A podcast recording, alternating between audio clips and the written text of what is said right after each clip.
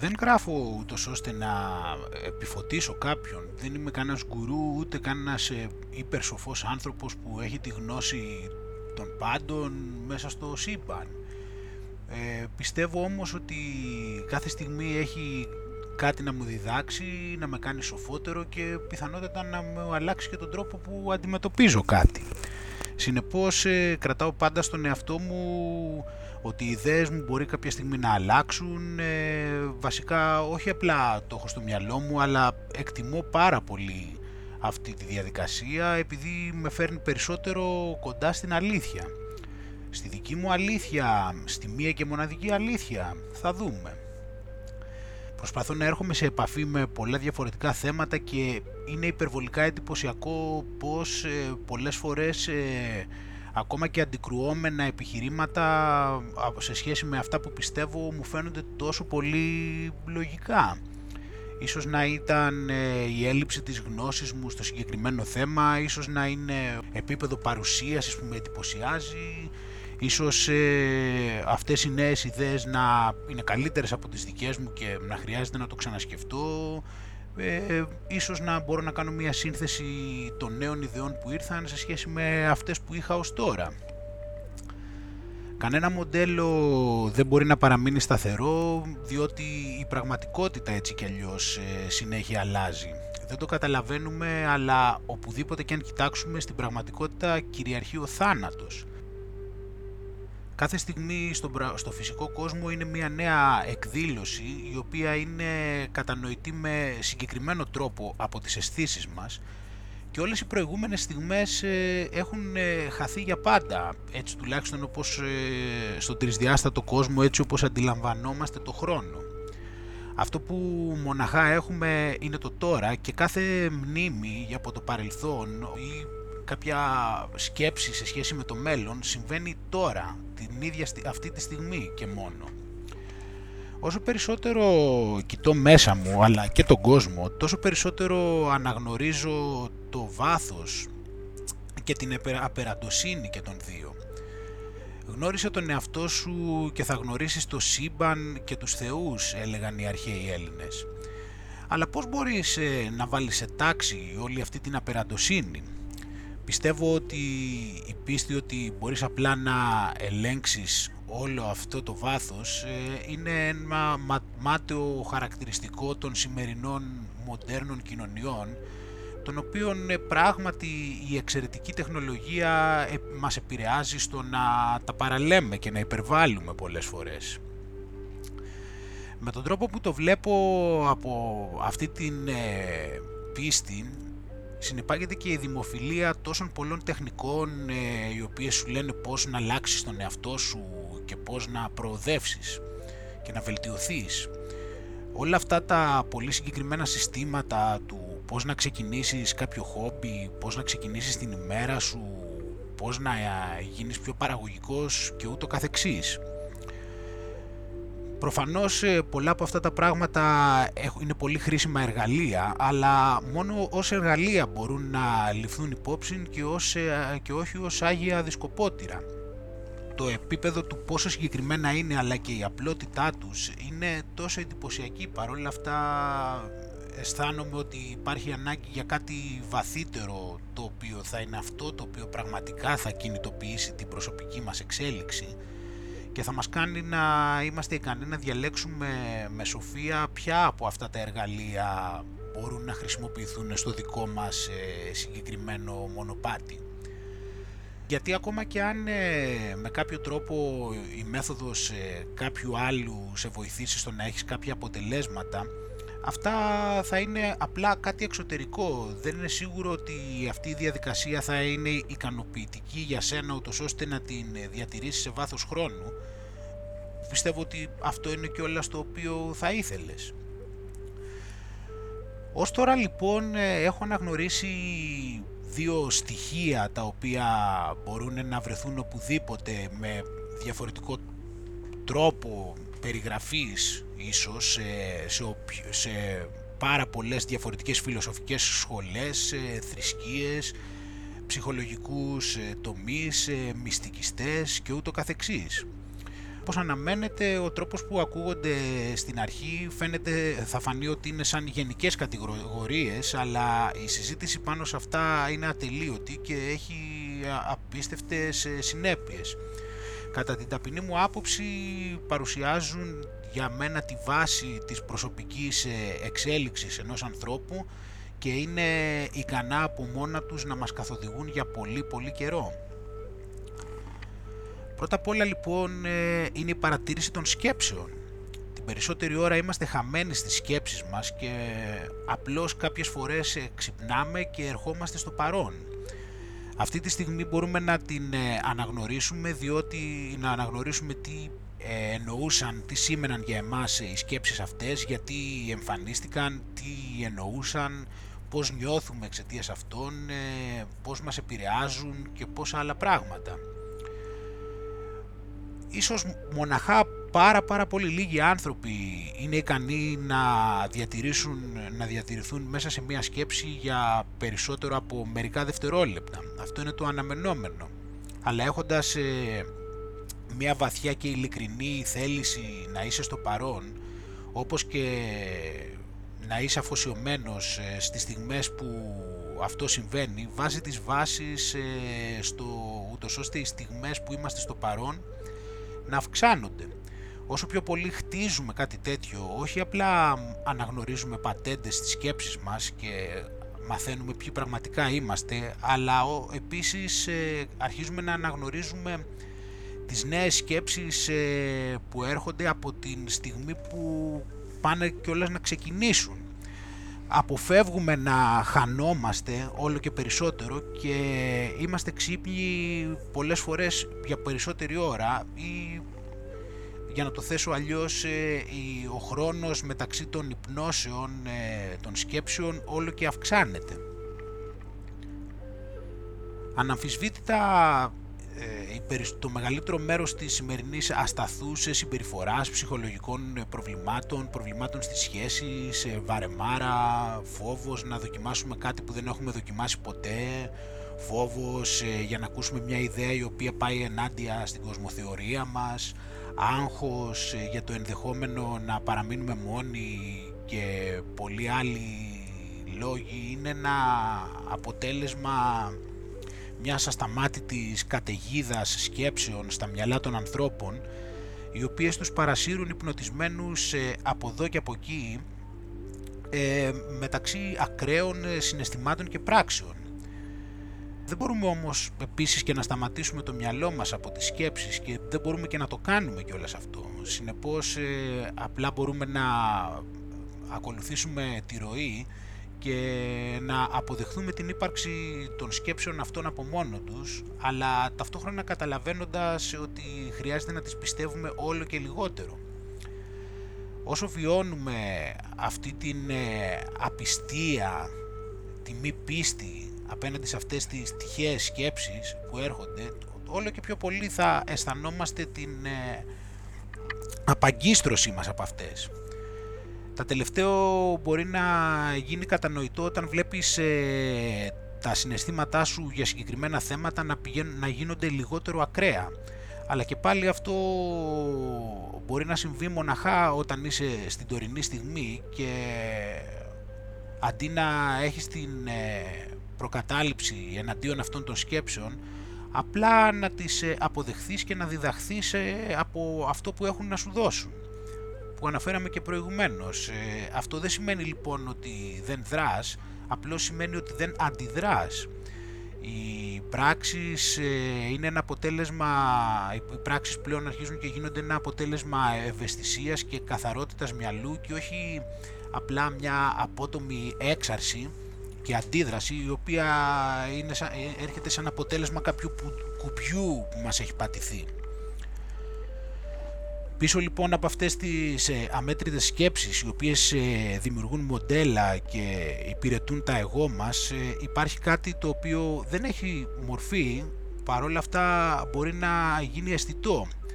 Είναι ένας γυμνός θα λέγαμε παρατηρητής με άγνωστη ιστορία, είναι μυστήριος, εντελώς μόνος χωρίς την παραμικρή περιγραφή για αυτόν, πολύ ελαφρύς και διάφανος Είναι πάντα εκεί όμως, ε, ακόμα και όταν κοιμόμαστε και κάθε στιγμή μπορούμε να τον ε, ενεργοποιήσουμε. Όταν τον ε, ενεργοποιούμε, όσο περισσότερο αρχίζουμε και τον γνωρίζουμε, κατανοούμε τη διαφορά της φύσεως μεταξύ όλων αυτών των μοντέλων, των ιδεών, των σκέψεων που είναι συνέχεια στο μυαλό μας, ε, χωρίς να έχουν καμία πραγματική βάση σε σχέση με αυτόν.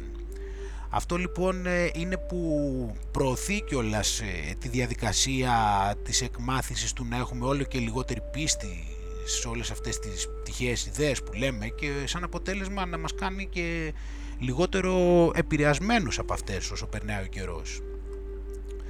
Δεν είναι τυχαίο που η πιο γνωστή μέθοδος διαλογισμού είναι η αφοσίωση στην αναπνοή, το mindfulness of breathing.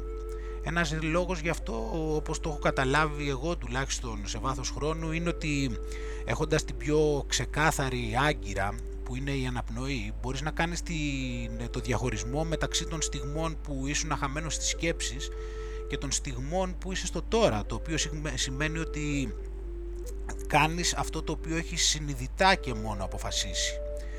Γι' αυτό κιόλας ε, δεν χρειάζεται να εκνευρίζεσαι όταν ε, μέσα στο διαλογισμό σου χάνεις ε, την αφοσίωσή σου πολλές φορές. Πάντα αυτές οι πολλές ε, στιγμές τις οποίες κάποια στιγμή ξυπνάς είναι εκεί για να σε διδάξουν πώς, πόσο ξεχωριστή είναι η εμπειρία του να είσαι στο τώρα και πόσο ψεύτικες και ε, είναι αυτές οι σκέψεις και οι ιδέες σε σχέση με αυτό. Όσο θα βελτιώνεσαι στην κατανόηση και θα αποκτάς αυτές τις ε, συνειδητοποιήσεις, θα γίνεται κατανοητό όλο και περισσότερο ότι δεν χρειάζεσαι καμία συγκεκριμένη ε, άγκυρα αλλά το τώρα γίνεται από μόνο του η άγκυρα και θα μπορείς να χρησιμοποιείς αυτό καθό, οποτεδήποτε και όχι απλά την ώρα την οποία διαλογίζεσαι αλλά καθ' όλη τη διάρκεια της ημέρας. Δεν ξέρω τώρα αν ε, η διαδικασία του να παρακολουθείς ε, τις σκέψεις ε, φαίνεται σε κάποιον άχρηστη ή μη πρακτική ή πολύ αόριστη ή ότι δεν έχει συνέπειες στην πραγματική ζωή κατά τη δική μου εμπειρία παρατηρώντας διαρκώς ε, τις σκέψεις μου όταν δεν είμαι σε flow είναι ένας ε, μεγάλος δάσκαλος γιατί αρχίζω και κατανοώ ποιες τάσεις ε, υπάρχουν μέσα στο μυαλό μου. Είναι επίσης ε, ένας ιατρός ε, επειδή σταδιακά παίρνει μακριά τα συναισθήματα τα οποία με κάνουν πιο αδύναμο κατανοώντας ότι κάθε ταύτιση με τις σκέψεις που έφτασαν είναι απλά ψεύτικοι γίνεται συνήθεια και συνεπώς πιο εύκολα είσαι και λιγότερο επηρεασμένος. Τότε λοιπόν μπορώ και να λειτουργώ περισσότερο, μπορώ να εκφράζω τον πραγματικό μου εαυτό με λιγότερο φόβο, μπορώ να σκέφτομαι πιο καθαρά τι θα γίνει στο μέλλον ε, και οτιδήποτε θέλω επειδή Ξέρω ότι οι δυνατότητες είναι απεριόριστες ε, όταν ε, δεν υπάρχουν οι σκέψεις ε, να βάλουν όρια. Συνεπώς αυτή η διαδικασία είναι και ένας μέντορας επειδή με κάνει να δω τις σκέψεις μου πιο, πιο ξεκάθαρα και ενδεχομένως να τις απορρίψω σε σχέση με αυτό που δέχομαι από την πραγματική εμπειρία. Συνεπώς θα μπορώ να κάνω και μια πιο σωστή να βγάλω και ένα πιο σωστό συμπέρασμα για την πραγματική εμπειρία. Το δεύτερο στοιχείο είναι η αγάπη. Μπορεί να ακούγεται λίγο μπανάλ αυτό πάλι και δεν θα το ήθελα. Ε, δεν ξέρω ο καθένας τι ιδέα μπορεί να έχει στο μυαλό του σε σχέση με την αγάπη ή με τι είδους ε, συναισθήματα μπορεί να το έχει συνδέσει στο υποσυνείδητό του. Έχω δει έτσι κι αλλιώς ε, ένα μεγάλο εύρος αντικρουόμενων συμπεριφορών ε, σε σχέση με αυτό που εννοούμε ως αγάπη ε, και όπως γνωρίζουμε βέβαια είναι και ένα πάρα πολύ συζητημένο θέμα. Ε, ένας τρόπος λοιπόν όμως για να το αντιμετωπίσουμε θα μπορούσε να είναι ο παρακάτω που περιγράφω. Δεν χρειαζόμαστε μεγάλη επιστημονική γνώση για να καταλάβουμε ότι στην πραγματικότητα δεν υπάρχει κενός χώρος γύρω μας γύρω από τα σώματά μας ε, υπάρχουν πάρα πολλά μόρια αέρα, αρώματα, άλλες μυρωδιές, μικροοργανισμοί, ε, ίσως έντομα και ούτω καθεξής. Το γεγονός ότι δεν μπορούμε να δούμε αυτά τα μόρια δεν σημαίνει ότι δεν υπάρχουν. Από αυτό μπορείς να καταλάβεις ότι η ιδέα ότι τα σώματά μας ε, είναι κάτι ξεχωριστό από τον υπόλοιπο κόσμο δεν μπορεί να είναι αλήθεια. Συνεπώς τα μόρια των σώματων μας είναι συνδεδεμένα με τα μόρια του περιβάλλοντος που είναι δίπλα σε αυτά, τα οποία είναι και αυτά συνδεδεμένα με άλλα μόρια ε, και με το κάθε τι συνεπώς. Από το παραπάνω ε, συμπεραίνουμε εύκολα ότι το να μην ενδιαφέρεσαι για παράδειγμα για το περιβάλλον ή για τους άλλους ε, ανθρώπους είναι απλά συνέπεια μιας έλλειψης κατανόησης και ενημέρωσης διότι όταν κάποιος αναγνωρίζει την ένωσή του με κάτι τότε είναι ένα κομμάτι αυτού οπότε δεν μπορούν να αποφύγουν από το να θέλουν ε, αυτό να γίνει καλύτερο, να είναι υγιές ε, και να μην έχει κανένα πρόβλημα. Πώς θα μπορούσες ας πούμε να μην θέλεις το χέρι σου ή το πόδι σου να λειτουργεί φυσιολογικά; Όμως εμείς ε, υποθέτουμε ότι υπάρχει ένα φυσικό σύνορο μεταξύ του δέρματός μας και του περιβάλλοντος. Ίσως ε, ένας τρόπος να βιώσεις την αγάπη είναι όταν ε, ειλικρινά νοιάζεσαι για το καλό οτιδήποτε υπάρχει στο σύμπαν. Με αυτόν τον τρόπο ο καθένας μπορεί να καταλάβει πότε συμπεριφέρεται βάσει των αναγκών του εγώ του και πότε υπηρετεί την αρμονία. Συνεπώς ε, όταν καλλιεργούμε θετικά συναισθήματα για τους άλλους ανθρώπους, για τα ζώα, για τα φυτά, ε, ταυτόχρονα καλλιεργούμε και μια αρμονική σχέση με τα πάντα γύρω μας, ε, το οποίο φαίνεται ότι είναι και ο φυσιολογικός τρόπος. Όπως λοιπόν ε, με τη δουλειά πάνω στις σκέψεις που είπαμε προηγουμένως, στην Ανατολή, κυρίως στον Βουδισμό, η δεύτερη θα λέγαμε εισάξια η πρώτη με την προηγούμενη που αναφέραμε τεχνική διαλογισμού λέγεται μεταμπαβάνα ή αλλιώς ε, αγάπη και ευγένεια μεταφρασμένο από τα αγγλικά. Δεν υπάρχει λόγος, προφανώς είναι άσχετο να προσπαθήσουμε τώρα να εξηγήσουμε στο παρόν podcast ε, ακριβώς τι είναι αυτό αν δεν το έχεις ακούσει αλλά γενικά μιλώντας αυτή η μέθοδος, ε, ε με αυτή, σε αυτή τη μέθοδο κάνεις μέσα σου κάποιες δηλώσεις για το καλό το δικό σου, το καλό των ανθρώπων ε, γύρω σου, το καλό ανθρώπων που είναι άσχετοι με σένα και το καλό κάποιου που σου έχει προκαλέσει αρνητικά συναισθήματα. Μέσα σε αυτή τη διαδικασία σε βάθος χρόνου μαθαίνεις να καλλιεργείς ε, την καρδιά σου να πηγαίνει κοντύτερα στο οτιδήποτε βρίσκεται γύρω σου. Ακόμα και άμα κοιτάς εξωτερικά, στην πραγματικότητα ε, δουλεύεις εσωτερικά.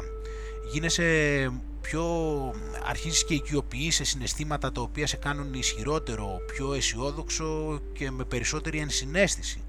Αρχίζεις να χαλαρώνεις ε, και περιμένεις πριν ε, κατακρίνεις ή κρίνεις γενικότερα ή πας ενάντια σε κάποιον γιατί έρχεσαι περισσότερο κοντά του και συνεπώς προφανέστατα θα χρειάζεσαι μετά να πρώτα να αρχίσεις να καταλάβεις από πού προέρχεται αυτός ο άνθρωπος και τι ανάγκες έχει πριν βγάλεις τα συμπεράσματά σου και φτάσεις σε αυτά.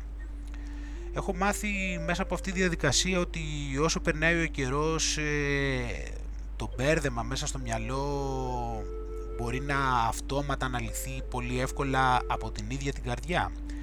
Όταν είσαι χαμένος μέσα στη σκέψη σου και έχεις απεσιοδοξία, θυμήσου να αφοσιωθείς στην καρδιά.